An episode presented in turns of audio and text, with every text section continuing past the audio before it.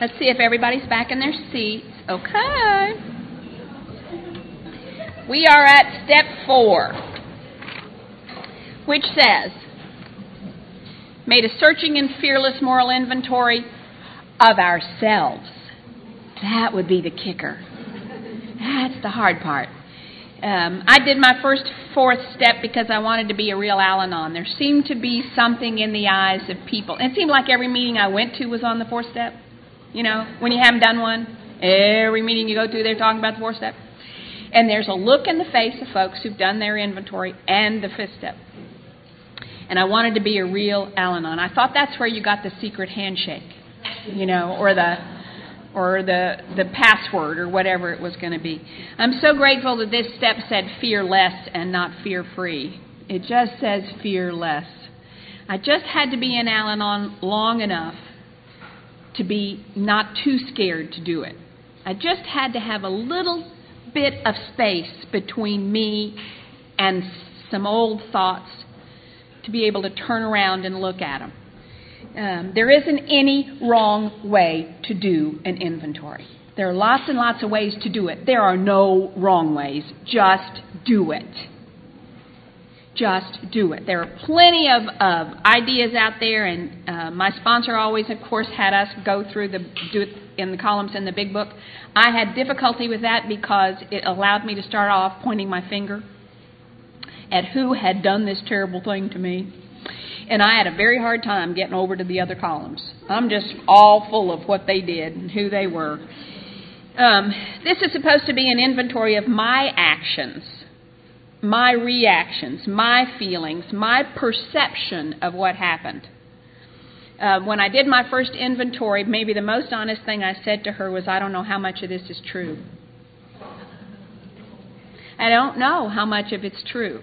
I made up a lot of stuff, you know, and thank God I made up the stuff. I wouldn't have, I don't think I would have survived. I don't think I would have survived if I hadn't made up stories, if I didn't have denial. Um, and she said it doesn't matter whether it's true or not. All that matters is it's your perception. All it, that's all we're looking at is your perception. Now, if you talk, I have two younger brothers and a younger sister who grew up in the same house I did. If you talk to us about what happened when we were kids, you get four different stories. It does not sound like we grew up in the same house, but they have pieces. My sister uh, did a little count, went for a little counseling one time, and the and the counselor asked her, "Who ran the kitchen in your house?" And she said, "My sister Ellen. She ran the kitchen." And the counselor said, "Whoever ran the kitchen ran the house." I went, "Oh, well, you know, my idea of running the kitchen." was I opened boxes of Jello and let them eat it right out of the box.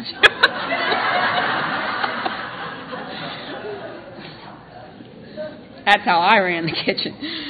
Uh, what I discovered in my inventory is that I'm co bizarre. I am just as bizarre, if not bizarrer. Um, when I wrote that first inventory, I typed it and corrected it. I kept it. I'm, I'm not sure if I thought it was going out for publication when I was done, or you know if it would be bound with the others and presented for a PhD someplace. I'm not sure. Um, but that's what I did. Um, I kept it in the trunk of my car, which probably was a good plan, even though part of it wasn't even true. It was probably good that I just kept it in the trunk of my car. Uh, um, what I realized today is I'd written that inventory for my sponsor. I wrote the inventory I wanted her to hear. That's what I wrote. It wasn't even totally honest. I left out this huge thing in my life. I left out the whole reason I was coming to Al Anon. I just left that part out. And it wasn't like I thought about it and said, you know, I just don't think I'll write that down. It was the kind of thing that you went to your grave with. It never occurred to me to tell anybody that. Never occurred to me to tell anybody that. Uh, so I didn't tell her. But you know what? Doesn't matter. It still worked as well as it could work which is the reason why I'm so glad we don't just do one and then we're done. You know, more stuff, more is revealed, more is revealed. Uh, step 10 assures me I'm going to have to take some more inventories, and that's what happened to me. Um, what I know today, what I didn't tell her, okay, so I'll tell you what I didn't tell her. I didn't tell her I was having an affair with a married man, and I was married myself. no, well, wasn't my first one either. wasn't my last one, but um, we go for progress here, not perfection. Uh, it's way past my last one now because you know now I've had menopause. Who cares? Anyway. Almost forgotten what all the furor was about. But I didn't tell her that. And I looked back at it later when I finally did fess up to what I'd done. And uh, what I realized was this lady who was there in my inventory, she was the one who'd gotten me into Al Anon. She was the one who, she had children in the school where I worked. And she was the one that I had confessed to over the phone that my husband drank too much, although his drinking was not the problem. The problem was he didn't come home at night. That was the problem, but I wasn't going to tell anybody that because I was pretty sure that was about me. If I was a better wife, if the house was cleaner, if I cooked pork chops every night or whatever, then he'd be coming home. And uh, but I so I said all I could say, which was he drank too much too. I was trying to make her feel better because she had just confessed that her husband was an Alcoholics Anonymous she was new in Al-Anon and she hunted me. And um, at one point, she said to me when I six months later, when I finally went to my first meeting, she said uh, after a while, she said, "Who's your sponsor?" And I, she terrified me, absolutely terrified me, and went, "Oh, I thought you were."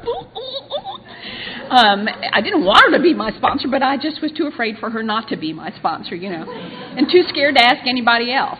So uh, she took me on, and and and what I didn't, you know, as God has stuff unfold. Years later, I look back at that and I realize I'm the first inventory she ever heard. She'd probably just done hers the week before, you know. And she, in the fair I was having, was with my boss who ran the school where her kids were going. And what a load that would have been to, to drop on somebody who was six months into the program, you know. So it didn't come up. It just didn't come up. Um, I didn't tell her until you know, till the time came when I had to do it. Um, so my sponsor said, when we finally, when I finally could get to the last column, because you know that column is the column that's made all the difference in my life. The last column is the column that says, "What did you contribute? What was your part?" The big book says, "What was your mistake? What did you do?" It was the first time I realized in my life that there are not some places in my life where I'm helpless victim and other places where I have a part. I have a part in everything. Even in that stuff that happened to me as little kids, as a little kid, that I really couldn't have told them not to. I mean, it was going to happen. Any, my parents were going to get a divorce. I was going to behave the way a little kid behaves when your parents are getting a divorce. Um, I couldn't I couldn't change that. My part in it is I've carried it through the years. My part is that it still colors how I behave 50 years later. That's my part. Blaming my parents for how I am today is a cop out. It's one more time not taking responsibility for my for myself. My sponsor said all that you are responsible for is your part. You're not responsible for anybody else's part. And that's another, you know, the yeah, but show up. Yeah, but if he hadn't done, if they hadn't done, if she hadn't said, I wouldn't have had to. Mm, no. Nobody had a gun to your head. No you know, if you look at the way I reacted to the things that happened in our house, and you look at the way my siblings happened to what happened in the house, it's one more. You know, we had the same parents, we lived, we lived the same places. You know, it's one more place where I recognized the issue was my receiver, at least as much as it was what was being given out. My receiver is just weird. And it came weird. Both of my ch- children are adopted, and I so hoped that they would come to me as empty little slates that I could write on and make into the perfect children because I have such a knowledge of perfect children, you know. Well, thank goodness that's not what happens. Um, but you my son was about 18 months old or something, and I realized he didn't like ice cream and he didn't like watermelon. And I knew because I'd had him his whole life that he'd never had a bad experience with watermelon or ice cream. So, um, what I finally figured out was he came to the planet not liking watermelon and not liking ice cream. That's the way he came here. And I came here. I came here all set up to learn my life lessons. That's what I came here to do. Um, there are several ways to do a four step. Um, I don't particularly love the blueprint for progress. It asks a lot of questions, doesn't allow me to tell my story, and that's what I need to do is tell my story. It's not my favorite, but it works for some folks. Feel free if it works for you. If it doesn't work for you, move on. There are other things. My sponsor said you could write your life in seven year increments. She said you could do a fifth step at the end after seven years if you wanted to. If it was just too much for you, feel free. No rules. Um, another thing she allowed us to do was um, what she called a pie inventory. And you could make your life the whole pie, and then you could have each piece of the pie be different parts of your life. Your program, your friendships, your children, your job, your church, your each part of your each part of your life, and then you write about what the dream was for those. What were, which basically is what were your expectations? How did you think that was supposed to look? And um, uh, what happened? And today's reality of where those things are. You don't have to make any judgments. This is not a place where I evaluate. You know, that's the prayer I say, and the prayer I say to my sponsees. When you're going to do this, I say, God, please let it go from my head from my heart down my arm and out my hand, and don't let it go through my head. Because I'll edit it, I'll rationalize, and I'll justify. And I need to just write it down. It is all this is about is inventorying. It's not about evaluating or judging. It's just get it down on paper, get it out of me. Um, she would encourage us to write about our fears, to write out our worst fears. She believed that you ought to take each fear to its root cause. She called it stringing, that you string the fear to its root cause. Um, what happened to me, the first time I was able to do that clearly was I'm afraid he's going to leave me. That was my fear. I'm afraid he's going to leave me. she said, Why do you think he's going to leave you? And I said, Well, he said he was going to. She said, When is he going? I said, Well, he said Friday. And she said, Well, I can tell you something, honey. The way to tell whether or not an alcoholic's leaving you is if they're gone.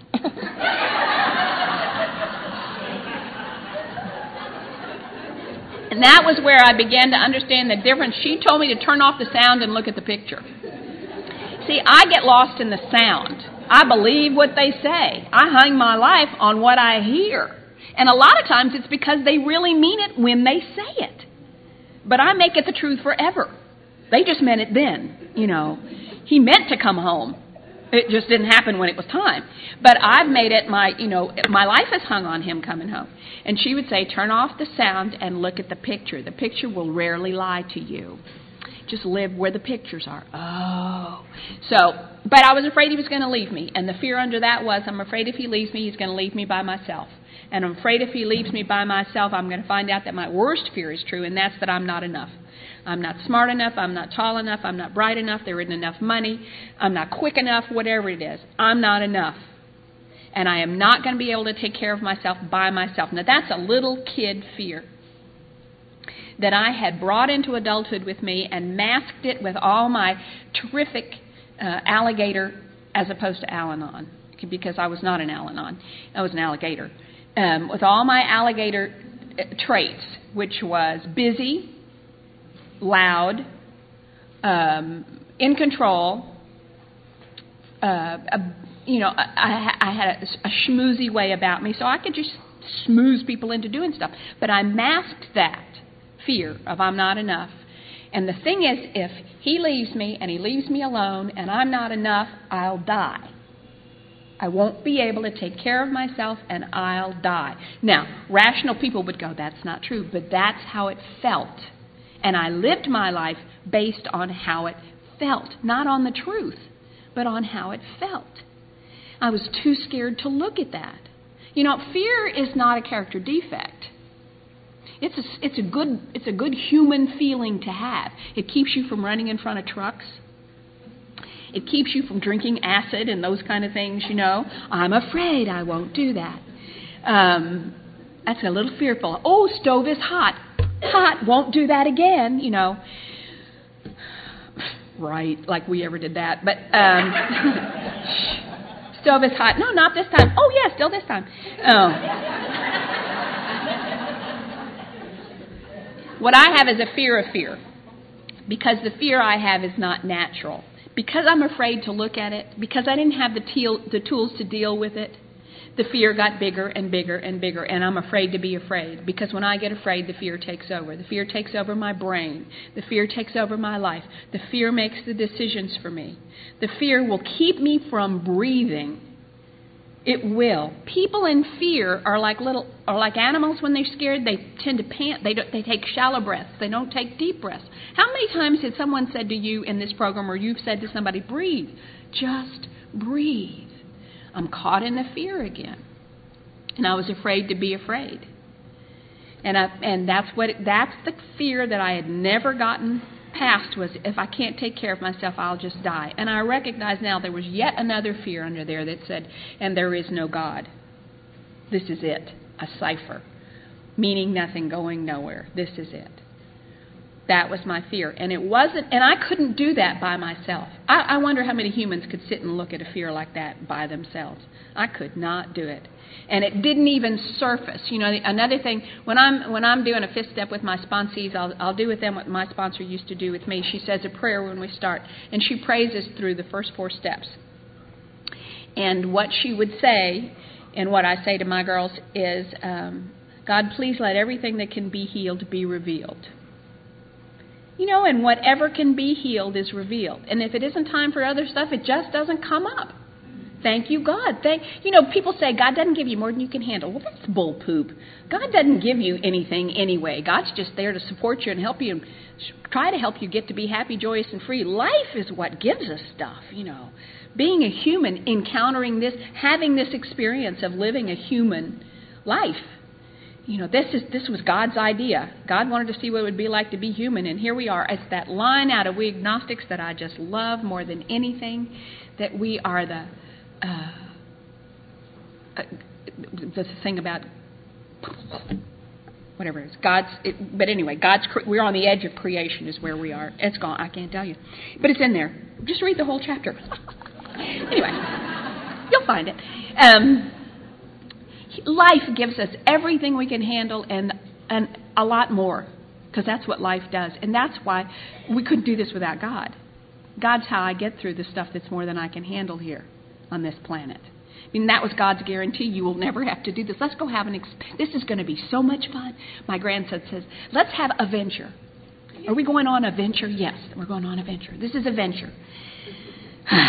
so, string out my fears, write down my resentments, who the person is, and from the start, what my relationship has been, what they did, what my actions toward them were, and then what she made me write down was the thoughts I had about them, what I said to them, and what I said behind their backs. Yep. She would say, uh, in front of them and behind them, what did you say? How did those affect me? Uh, where had I been selfish, dishonest, self-seeking, and frightened? Look at my look at myself and see what I expected from those people. What did I expect from those people? Write it down. She said, unfulfilled expectations of others creates resentments. You know what I know about resentments today? I don't feel resentful unless I feel victimized. It's a place where I felt like victim. And one more time, it's a place, it's, you know, I don't know where enough is, but I know where too much is. I don't know when I've done enough. I know when I've done too much because now I feel resentful. I've done too much. I've stepped over the line. And uh, uh, then she said I could write about sex, but I could not believe I was going to talk to her about sex. Um, uh, but I did. Um, and she wanted me to write out my most degrading sexual experience, which, whoa, that was pretty exciting. I think it's where the sheeps and goats things came up. Don't know. I just made that up. Um, but she did say, I want you to write down how you want to be in those relationships. She did a lot of that. How you want to be. Who do you want to be here? I'd never given that, you know, I'd never given that. I was so busy beating myself up for what I what I thought I was that I never allowed myself the opportunity to think, who do you want to be here? How do you want that to look here? You can you can walk toward that ideal. There was a gal um, as lots of you know, I'm really not a girly girl. Um, I don't. I think girls are lovely, and I'm crazy about all of you. I love you in a special way, the same way you already love me. I'm sure. Uh, But I'm not a girly girl, and I these girls I sponsor they say, "Oh, I know what let's do Saturday. Let's go shopping for the day." I'm like, you know shoot, they won't. They know better than that, you know. The sponsor I have today, Nell Largent from uh, Warwick, Oklahoma. Nell and I were speaking at a conference together one time, and there was a mall across the street. And Nell said, "Oh, Ellen, let's go to the mall." I'm like, "Are you kidding me?"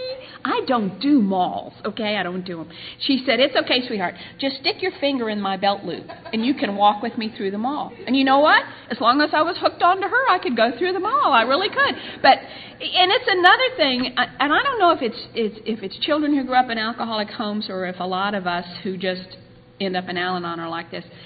What I discovered about malls, and I discovered it in an inventory, actually in the fifth step, was that I, in my diseasiness, I live off the edge of my fingers. I don't live in here. I live out here. I test the room when I come into the room. I test groups of people. I get a sense, you know, I can, I know what's going on over there. I can read faces. I can read body language. I think I know what they're saying, and I can tell if there's danger, danger. Will Robinson, don't go over there. You know, stay away. Um, and when I go in a mall, and all these people with, all, you know, Al-Anons have the ability Sympathy is when you just feel sorry because somebody else hurts. Oh, I'm so sorry you feel bad. Sorry about that. Empathy is if you've had the feeling yourself and you can really share that experience with them. Oh man, I remember what that was like. Wow. We have a whole nother ability. We erase the lines between us and somebody else. We don't just know how they feel. We are feeling what they're feeling when they're feeling it. It's an incredible thing. It's really a gift. The problem is we lose ourselves. You know, intimacy is the ability for two to come together as one and then to go back as two wholes.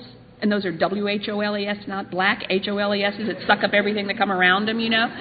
But but what happens to me is I get, you know, in, in alcoholism, that's what happened to me in alcoholism, is it erased the lines. And I get sucked into somebody else, and I don't know where they start, and I stop. I don't know where the lines are. Al Anon has allowed me lines again. We call them boundaries. And the boundaries aren't for them, the boundaries are for me. The boundaries aren't for me. I thought the boundaries were like, you know, at the Alamo, all right, step over this line, you know, and I will kill you all dead, you know. okay, you did it, you stepped over the line. And of course, you know, what we do is we just back up and make, okay, well, here's another line.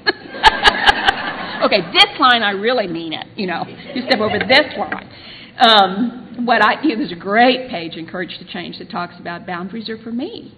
They're for me to know where the edges of my life are. They aren't for me to torture other people and tell them if you can't be what it is I want you to be, well, I don't, you know, I'll just suffer. there, I'll show you now. Um, it really is what do you, you know what do you want to do in this situation? What you know what are you willing to who are you willing to be here? And it wasn't you know, when I was new in Al-Anon, and what was what was my inventory was so much about was I know what I don't want to do. I know what I don't want to be. I know what I don't. But the whole idea of who do you want to be? Who could you be? If you could design, if you could be another person, who could you be? And it isn't another person. We'll talk about that in six and seven. So five says, admitted to God, to ourselves, and to another human being the exact nature of our wrongs. I always feel like Fonzie when we get there. You know, Fonzie. I don't know if you remember Fonzie, but Fonz couldn't say wrong. he was like, roar, roar, roar. Yeah. Um, and actually, this is the step that scared me the most when I was new. Four didn't scare me. It was having to sit down and tell somebody that scared me. That scared me. I didn't want to do that because I didn't. I didn't want to tell anybody. I'd spent my whole life not telling anybody, and I sure didn't want to start now. And I think it's why I had to write that first inventory for her, because it's what I could do. And that's, you know, that's what this is about. Do what you can do. Um, the truth is, until I do four and five, I don't have any choice about who I was or who I can be. I end up stuck in my story. I am stuck in my story. And uh, I don't want to be stuck in my story anymore. Uh, wounds that are opened up in a fourth step can't be healed until you do a fifth. And there are wounds opened up in fourth steps. No matter how, how small you think they are, they're opened up. And they can't be healed until you do five. The big book says this is where we begin to have a spiritual awakening, a spiritual experience.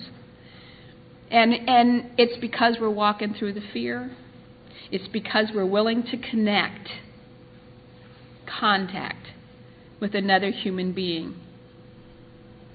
I've great, done great harm to myself and I've blamed it on other people. Until I look at my part, I become I stay helpless victim. I was the martyred child. I was. I ran the kitchen. I walked uphill to the um to the grocery store and uphill home. Really, I did.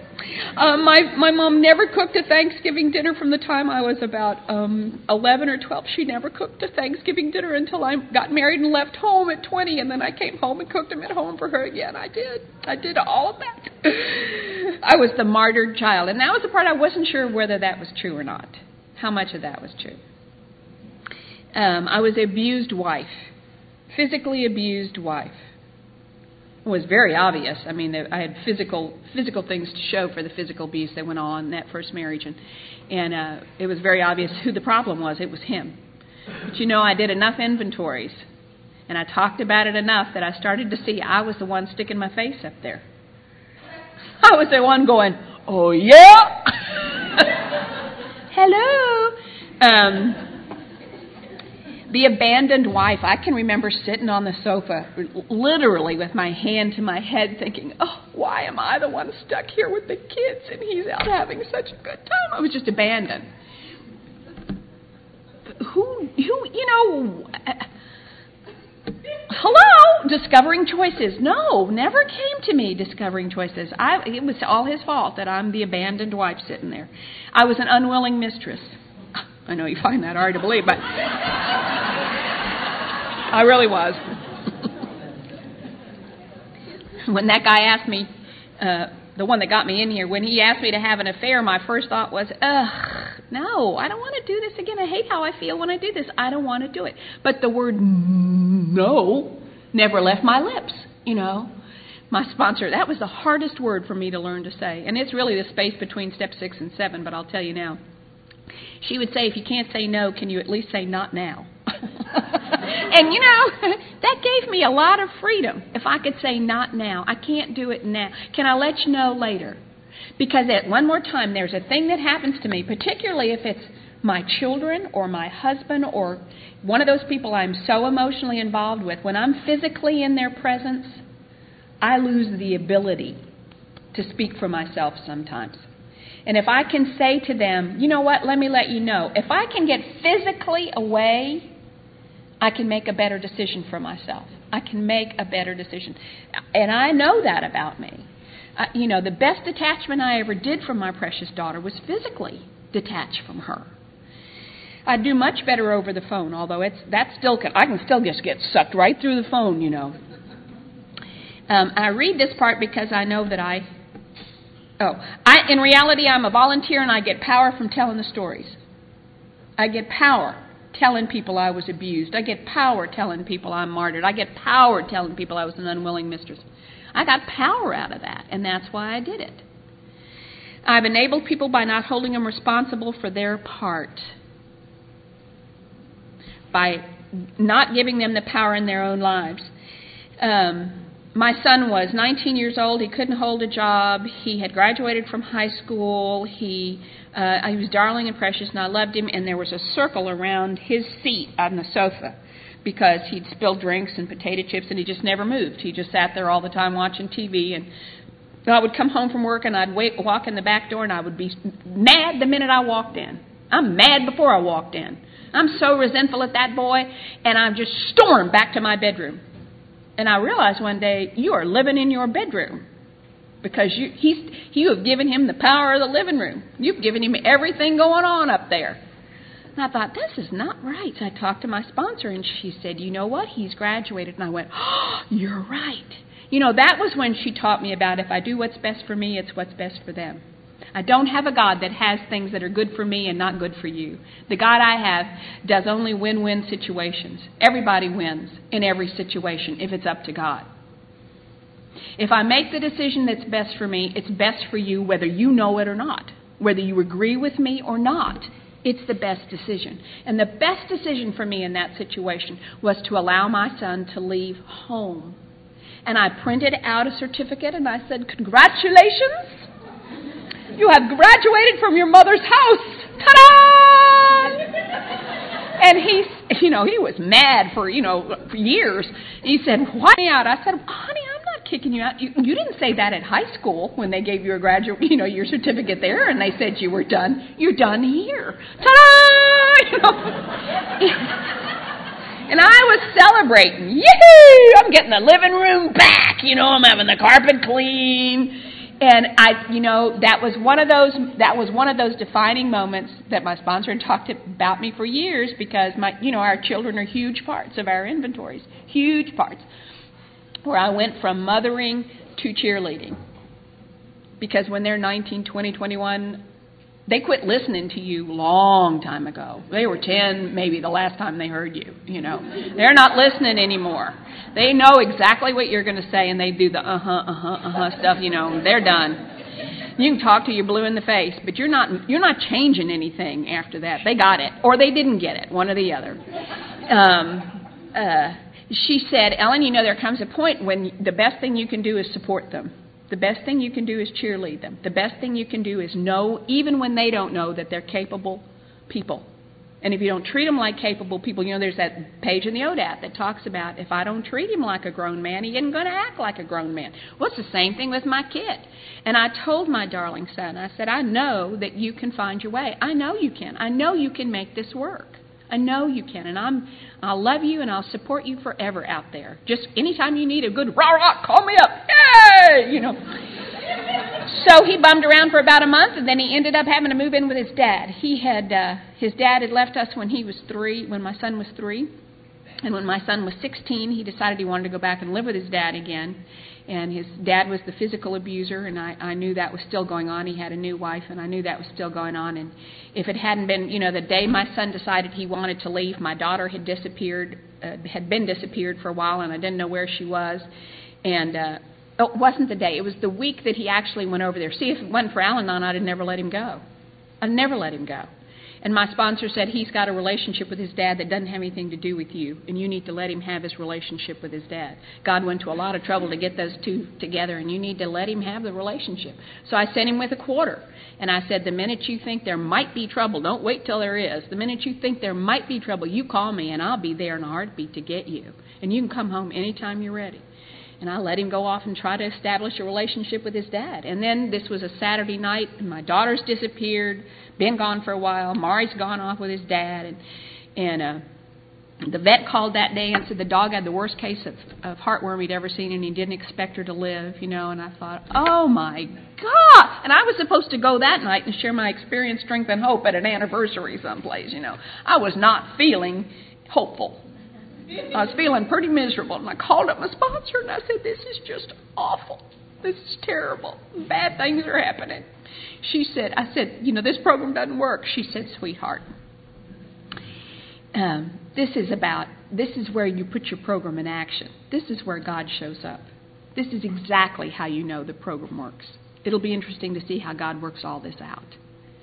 And she said, um, uh, she said, you just take the action. Because I said, I want to go back to when my life was shallow. At least then, at least then I could, I could tell my son he couldn't leave, and I could track my daughter down, you know, and I could just act like nothing bad's happening to the dog. And she said, she said, um, this is called recovery. This is recovery, and. uh, the dog didn't die, and it wasn't but a couple of weeks later that my son called and said, "I can't stay here anymore. I got to come home." So he'd come home, and he hadn't spoken to his dad since then. So here he's moved out. You know, now I've, I've, he's graduated and he's gone. And he bummed around for about a month with his friends and wore them all out. And then he had to end up going back to his dad. He had no place else to go but his dad's. And he went and was forced to establish a relationship with his dad. His dad was thrilled to have him. He lived there with his dad for a year, and it was all the impetus he needed to get a job, keep a job, get his own car, and get out of there. It was perfect. A couple of years ago, my daughter was talking, my sister was talking to my uh, son. My sister has a boy just like my boy, and uh, she told my son, she said, "I remember what you used to be like." She said, What happened? Because now he's a grown man with two kids, his own house, two cars, had the same job for 14 years. He's, you know, Mr. Dependable. He's a great dad. He's a wonderful uh, husband, married to the same woman for 15 years, I think, now. And, and he said, He looked over at me and he said, Don't tell her. he said, The best thing she ever did was kick me out of the house. You know, and it was the best thing for him. And it was the best thing for me. Um, so, I'm addicted to excitement. I'm an adrenaline junkie. I fill voids in my life with my own stuff so I can stay in control, in my diseasiness. I keep things stirred up because in a crisis I don't have to think. I just do. I just act. And I confuse activity with progress. I think if I'm doing something, I'm getting somewhere. it's not true. Um, my greatest asset and my worst defect is assuming the feelings of other people. I suffer from perfectionism, and we talk about that in here, and it's really not perfectionism, it's imperfectionism. I'm not looking for the places I'm perfect, I'm looking for the places I'm flawed. That's what I pick on all the time. And there is no abuse worse than self abuse. There is nothing worse than what we say to each other, say to ourselves in our heads. There's nothing worse. And there is no amount of self abuse that I've done that has changed anybody else. And it certainly hadn't changed me. Um, judgmentalness. What I want is acceptance. What I offer is judgment. And it separates me. Judgmentalness separates me from you.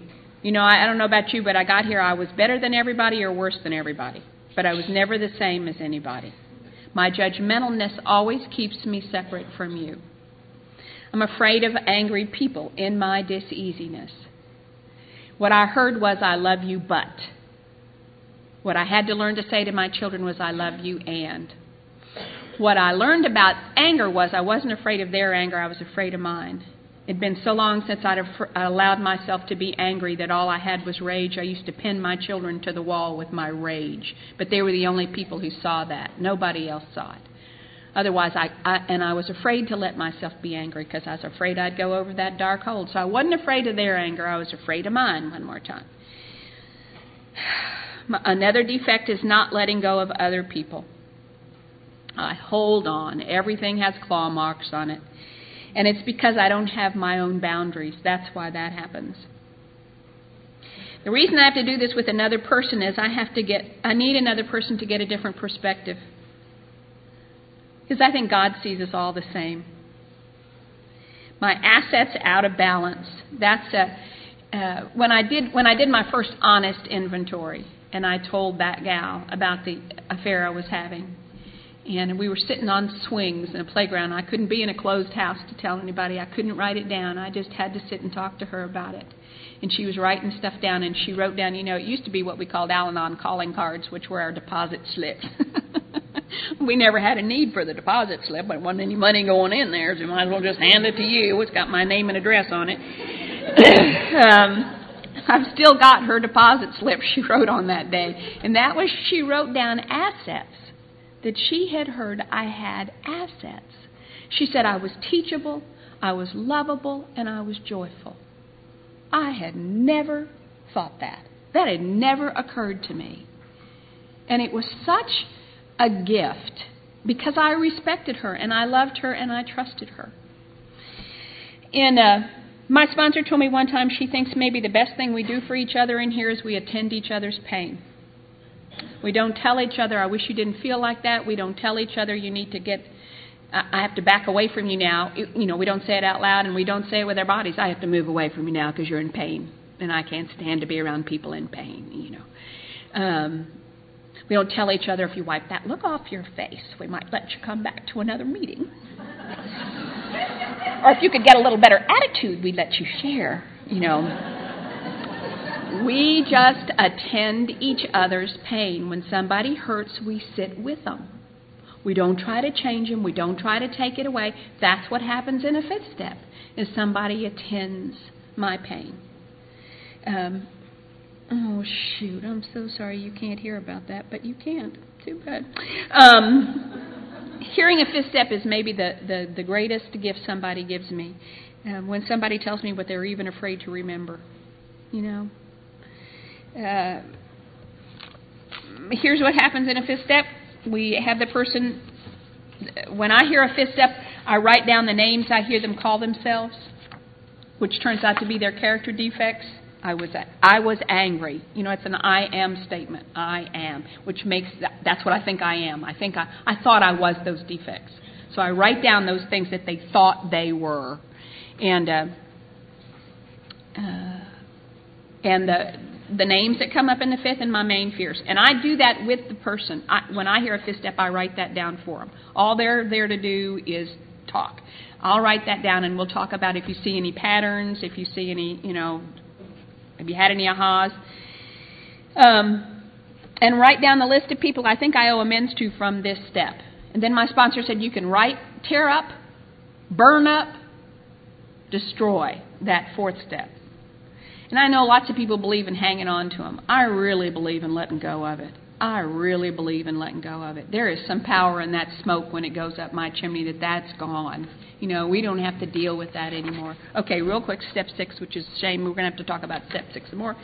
Six says we're entirely ready to have God remove all these defects of character. Um, I suspect a healthy person wouldn't hesitate. you know, I've just made this list, and here's some horrible things, and uh, whoo, hold on to this and more. I'd like to get rid of it, but we're like, oh, well, yeah. There's some of that causes me pain, but you know, the rest of it's not that bad. You know, it's that old idea of, you know, I, lust. Yeah, let's give up lust. Wait a minute, there's a little bit of that I'd like to keep. You know? That's the fun part. I don't want the painful part. I don't want the fun part. If I've been painstaking in my inventory and accept my part in the insanity, why wouldn't I want to have the stumbling blocks removed? The fact is that some of them are not that bad. Um, in the heat of the fifth step, I'll say, oh, yes, yes, please take them. But when the dust is settled, my tendency is to revert to my old behavior. So here's where the rubber of entirely ready and all meet the road of willingness. Um, step six is, you know, in, in the big book, they're the shortest little steps in the whole world. There's a sentence and a prayer, and that's it for six and seven. And, and I think they're the most powerful steps we have. I think I live in six and seven. Um, the AA 12 and 12 is much more helpful talking about these steps. Um, uh, step step six is step one with footnotes. You know, now I know exactly what I'm powerless over. Now I know exactly what it is that makes my life manageable. I have names for all of that. It's personal, it's not general. It's not about it or them. It's about me now at step six.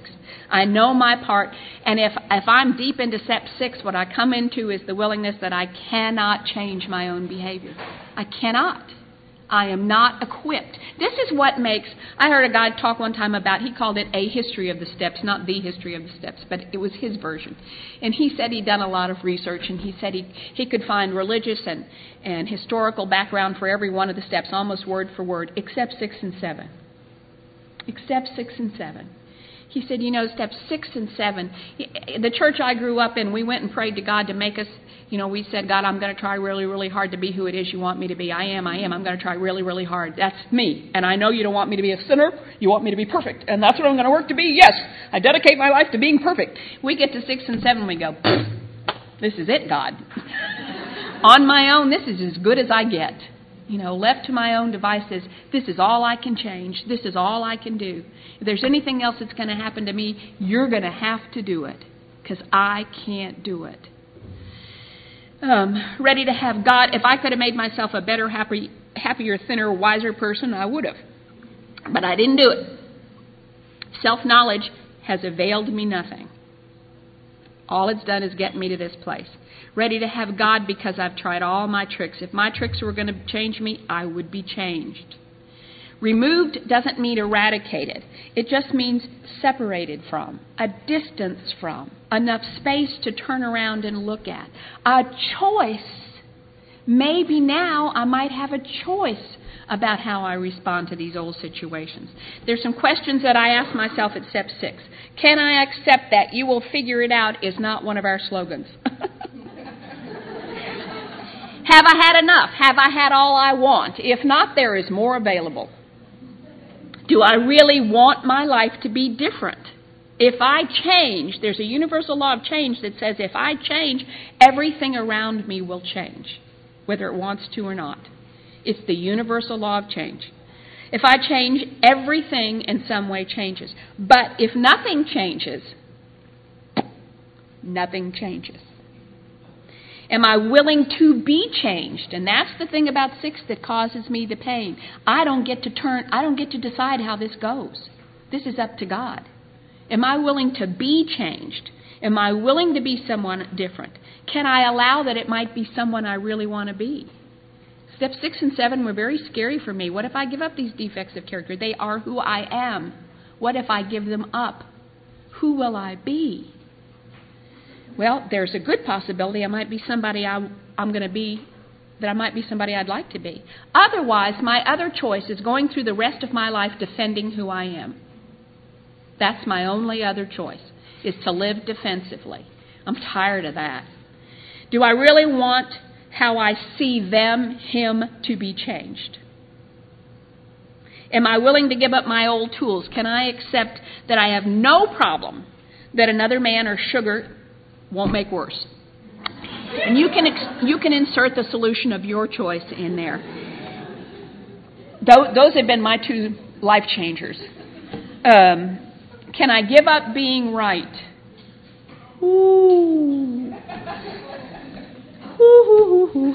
Um, my prayer, one of my little my little six step prayers, God, let me be wrong about it all. Can I, is living in harmony more important than the show? I don't know about you, but I love the show. Am I willing to give up the drama of being involved in another person's behavior and rehashing it over and over and over and over and over again? If the defects are removed, can I trust the process of the steps to fill the void with something that will work? Am I willing to now surrender my insides to the program, to the process? a lot of times for me, the only way to get yes to that is um, to become entirely ready is to do keep doing the old behavior over and over again. That's what happens to me at step six. The old feelings come up, and I, I keep I realize that I don't have any control to do it any different. The pain comes when I when I know my part, when I see myself do it, and I can't change my behavior. That's painful. When my principles change and my behavior doesn't, that's painful. When I use my assets for me, selfish, or out of fear, or at them, I end up resentful and in pain. And I think it takes what it takes to get me to be willing. Just like every alcoholic has to have every drink they have to take, it takes every one of them. The AA 12 and 12 says willingness is the key to the lock to the door of to freedom, freedom from the bondage of self-centeredness, to live happy, joyous, and free. And if that's the life I want, step six is for me. Um, the steps are transformational. They are not about just change. They are transformational. We are transformed into people we would we had no idea we could be and we watch it happen in other people. And the place that transformation starts is 6 and 7. Thank you.